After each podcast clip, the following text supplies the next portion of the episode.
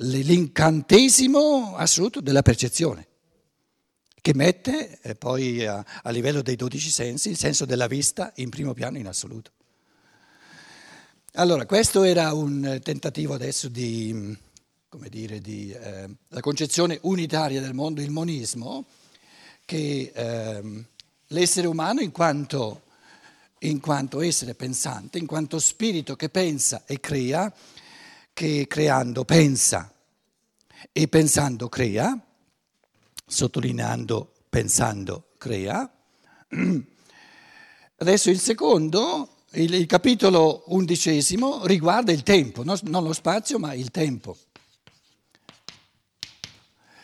Capitolo undicesimo, il tempo. Il tempo, così come, come, prima ci avevo messo la categoria di estensione, adesso mettiamoci la categoria di evoluzione. Così come prima c'era dentro e fuori, dentro e fuori, adesso ci mettiamo le due categorie di prima e dopo.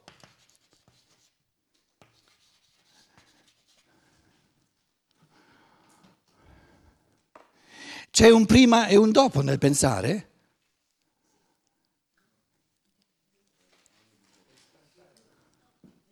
No. No.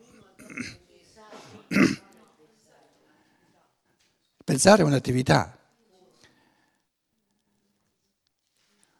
E l'autopresenza, quindi tra il prima e il dopo c'è il presente, passato, futuro, prima, passato dopo il futuro e qui ci mettiamo il presente. Quindi il pensare è la, la presenza di spirito in assoluto, non c'è passato e non c'è futuro. Perché ogni passato e ogni futuro sarebbe un'esteriorità. Allora, c'è evoluzione o non c'è evoluzione? C'è un prima e un dopo o non c'è un prima e un dopo? Questo è il tutto dell'evoluzione umana, Metteteci dentro qui, in questa riga, parecchi millenni, parecchie incarnazioni. Inizio è lo stesso, prima, passato, spostato al massimo è l'inizio, dopo il futuro spostato al massimo è la fine.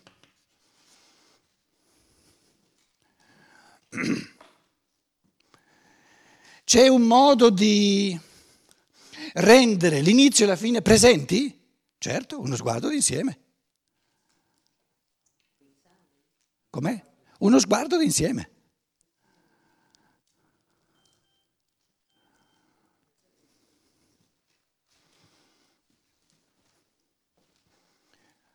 Che esempio prendiamo eh, concreto che conosciamo tutti di questo sguardo d'insieme che contemporaneamente è all'inizio e alla metà, qui, quindi la, la, la, cosa ci metto qui? Il medius, metà, me, Inizio, metà, inizio. Luciana, aiutami, inizio, fine? No, metti. No, la metà. Metà, vabbè, la metà. Non la metà, la metà. La metà. Centro, ecco il centro. Però il centro è una categoria spaziale. A metà, a metà del... Nel mezzo, il mezzo, era questo che volevo dire però è anche quello spaziale. È anche quello spaziale. Datemi voi un esempio, un esempio semplicissimo di questo sguardo d'insieme dove, dove ognuno di noi è all'inizio e alla fine, è a, a metà, eccetera.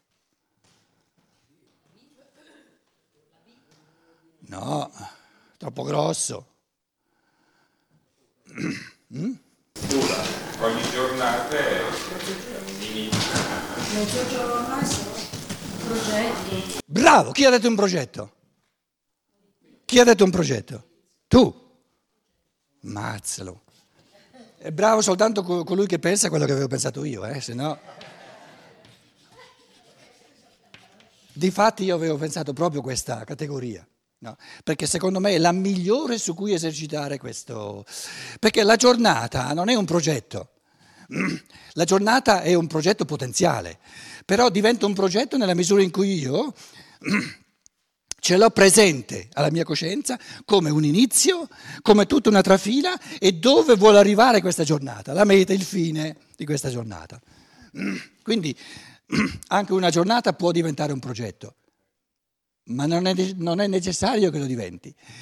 Quindi il concetto di progetto è di una unità nel tempo, di una unità di una, di, una, di una, enormità di particolari nel tempo, così come nello spazio c'erano tante cose che noi, tante percezioni che noi unifichiamo, una sequenza che, che potenzialmente sarebbe frammentabile all'infinito, di cui però il pens- nel tempo, di cui però il pensiero fa una unità assoluta. perché ne conosce contemporaneamente, intuitivamente la partenza, il fine e tutti i passi da fare. Quindi io per, per, per realizzare questo progetto, quindi progetto, devo sapere no, il, il, come chiamiamo la fine di un progetto? La realizzazione, realizzazione, realizzazione. Qui la partenza e qui tutti i passi da fare. Questa struttura di evoluzione nel tempo la possiamo cogliere con, con, le, con, le, con, le, categorie fondamentali delle scienze naturali, che sono scienze dello spazio, di causa e effetto, che ciò che è prima è la causa, la causa e ciò che è dopo è effetto? No, perché ciò che è dopo la realizzazione è la causa del tutto.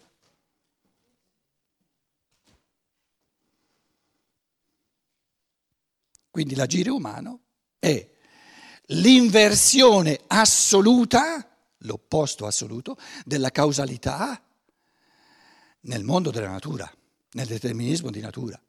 Quindi la causalità di natura la causa sortisce l'effetto di natura, per determinismo di natura, nel regno della finalità, quindi qui eh, non c'è causalità ma c'è finalità, l'effetto, quindi il fine da raggiungere, lo scopo da raggiungere è la causa del tutto. Quindi il futuro è la causa del passato, del presente. Certo, diventano una unità. Però, sta attenta, però eh, nel, nel, nel, progetto, nel, proge- nel, pensiero che progetta, è presente, però il fine, in quanto realizzazione all'esterno, è ancora da venire. No. Sì, ma è lo stesso? Ma è lo stesso il fine che c'è nella testa e il fine realizzato fuori? No, per natura non è lo stesso. No, no. Mi sono ripromesso, mm, ho, ho, ho, ho colto lo scopo di regalarti 5.000 euro e ce li hai già. Perché io sono già al fine.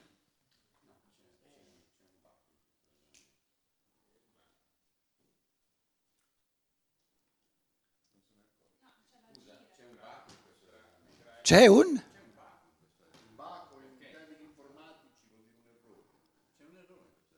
Certo, allora, per spiriti non incarnati, il concepire il fine significa averlo. Invece per uno spirito incarnato incarna le cose una dopo l'altra. Questo è il tempo. Quindi io gli dico all'amico, guarda che se, finché io non li ho in mano i 5.000 euro, del, del, tuo, del, tuo, scopo, del tuo fine di darmi, non me ne faccio proprio nulla, perché tuo, con la tua intenzione di darmi non posso comprare nulla. E quindi torniamo alla definizione dell'essere umano che abbiamo fatto ieri sera, che nella definizione dell'uomo ci deve essere il riferimento al mondo della percezione perché è uno spirito incarnato. Quindi il fine, in quanto realizzato percepibilmente, non c'è ancora quando io sono all'inizio, quando sono a metà o quando sono, o quando sono due ore prima della fine. Perché io ho sbuffato, sbuffato, sbuffato per, per, per, per, essere promosso all'esame. Il mio fine, il mio scopo è di essere promosso all'esame. Adesso ci manca un'ora prima dell'esame. Cosa ho realizzato io del fine? Nulla. La promozione non c'è. Perché magari dopo un'ora dopo vengo bocciato.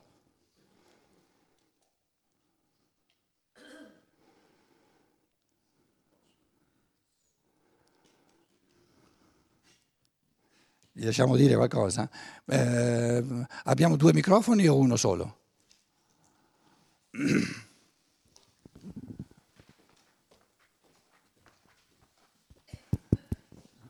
Grazie. No, volevo dire che non dobbiamo farci ingannare. Un po', più forte, un po' più forte. Non dobbiamo farci ingannare dal fatto che usiamo sempre la parola fine, sia come fine causante eh, tutto il processo, e fine come risultato finale. Realizzazione. Us- eh, usiamo due vocaboli diversi, secondo me, per maggior chiarezza, e diciamo che il fine causante è l'obiettivo che io mi propongo di raggiungere. E come lo chiami? Che termine gli dai? Lo posso chiamare lo, lo scopo. obiettivo, scopo. Lo, lo scopo, l'obiettivo. Eh. E invece il fine che si è realizzato lo posso chiamare eh, realizzazione, eh, risultato. Così sono chiar- e così almeno è chiaro che sono due cose completamente diverse. La meta. Il concetto di meta, in italiano, eh, il linguaggio è anche questione di come eh, i milioni che fanno parte di un popolo sentono una certa parola. C'è una meta soltanto pensata?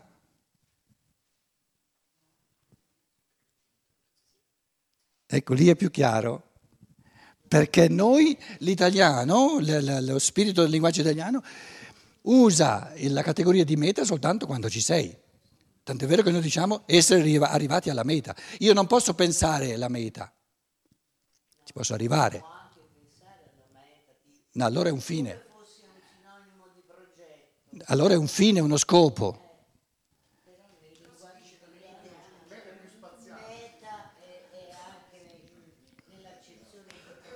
arrivare alla meta, sta attento, però tu non dici spontaneamente mi sono riproposto come meta.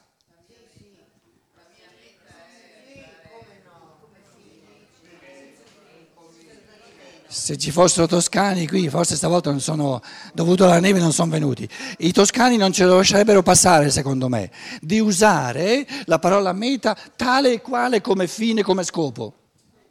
Perché si dice, sono, è arrivato alla meta. Non si dice è arrivato allo scopo, è arrivato al fine. Esatto, esatto. Esatto. Esatto, proprio questo, proprio questo, proprio questo. Quindi diciamo il linguaggio ci dà già degli inizi, perché lui diceva, il suo contributo era, allora dovremmo a livello di linguaggio distinguere un pochino meglio tra una meta, un fine, eh, uno scopo che, che ho soltanto nel pensare e uno scopo realizzato nel mondo percepibile. No? E questo ci dice che la scienza dello spirito, man mano che la masticheremo, è, è per natura dovrà arricchire il, il vocabolario no? con distinzioni sempre più minute. Perché il pensare finora è, andato, è stato dozzinale, non è stato, eh, come dire... Eh, preciso più di tanto. Allora, il, il pensiero successivo è che questo agire in base a un progetto, in base a uno scopo prefisso, è soltanto dell'uomo. Secondo, ognuno ha soltanto i suoi, le sue rappresentazioni degli scopi, dei fini che vuole raggiungere. Ognuno ha le sue rappresentazioni degli scopi, dei fini, dei progetti, degli ideali che vuole raggiungere. Terza, terza affermazione, poi cominciamo col testo, ogni tentativo di imporre le mie mete, i miei scopi, i miei fini a un altro è un puro esercizio di potere. E ognuno che si lascia, che recepisce, che prende da un altro essere umano, se li fa dare da lui i suoi scopi, ciò che deve raggiungere, il dovere, ciò che deve raggiungere, ciò che deve diventare, è una persona che non è ancora capace di crearsi di lui gli scopi che vuole raggiungere. Non è ancora libera. Quindi la tua vita ha di volta in volta, di giorno in giorno, lo scopo, gli scopi, i fini, i progetti che tu gli dai. E se tu non glieli dai non ce n'ha. E se tu li prendi dagli altri hai preso i fini che ti hanno, che ti hanno, eh, che ti hanno dato gli altri. E della tua non libertà sei, sei, sei responsabile soltanto tu, non gli altri. Domanda, ci sono scopi comuni?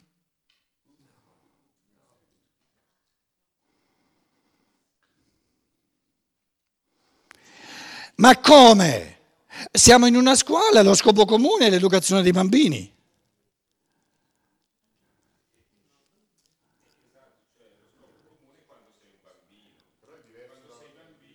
No, no, no, stiamo parlando dei maestri.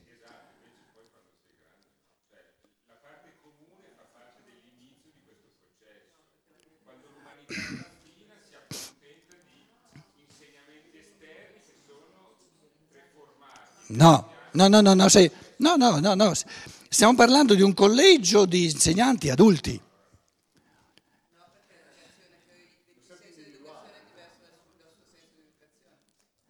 Allora, comune è la cornice che dà ad ognuno dei maestri, sono dieci maestri supponiamo, no? dà a, a ognuno dei dieci di proporsi come scopo un tipo di educazione, un tipo di esperienza educativa che è del tutto individuale e singolo in ognuno.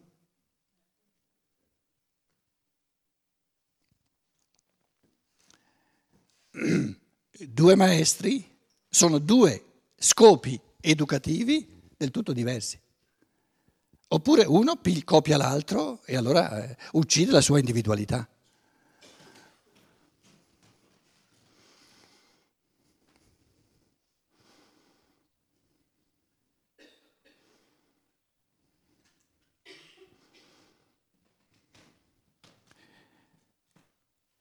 Qual è il, il mio scopo? Che scopo ha la mia vita? Lo scopo della mia vita sono io stesso, sempre in evoluzione. Sono io che sono sempre all'inizio, sempre alla fine nel pensare, eh, ogni giorno mi, mi, mi, riprometto cose, progetti, ma sono sempre io. Quindi il mio io pensante abbraccia sempre tutto, ogni progetto. Quindi lo scopo mio è la mia evoluzione, ma una evoluzione del tutto individuale. Nessuno può gestirla dal di fuori, neanche minimamente. Dal di fuori, così come l'agricoltore può, può mettere a disposizione della, della pianticella i, i sali, l'acqua, eccetera, eccetera, dal di fuori si può permettere o si può rendere impossibile questa evoluzione. Ma cosa alberga in me? Quali cammini di pensiero, quali cammini di amore io fa, farò, non può essere eh, gestito dall'esterno. Quindi si può parlare di scopo della vita dell'individuo e non lo scopo della vita in generale. No, non c'è.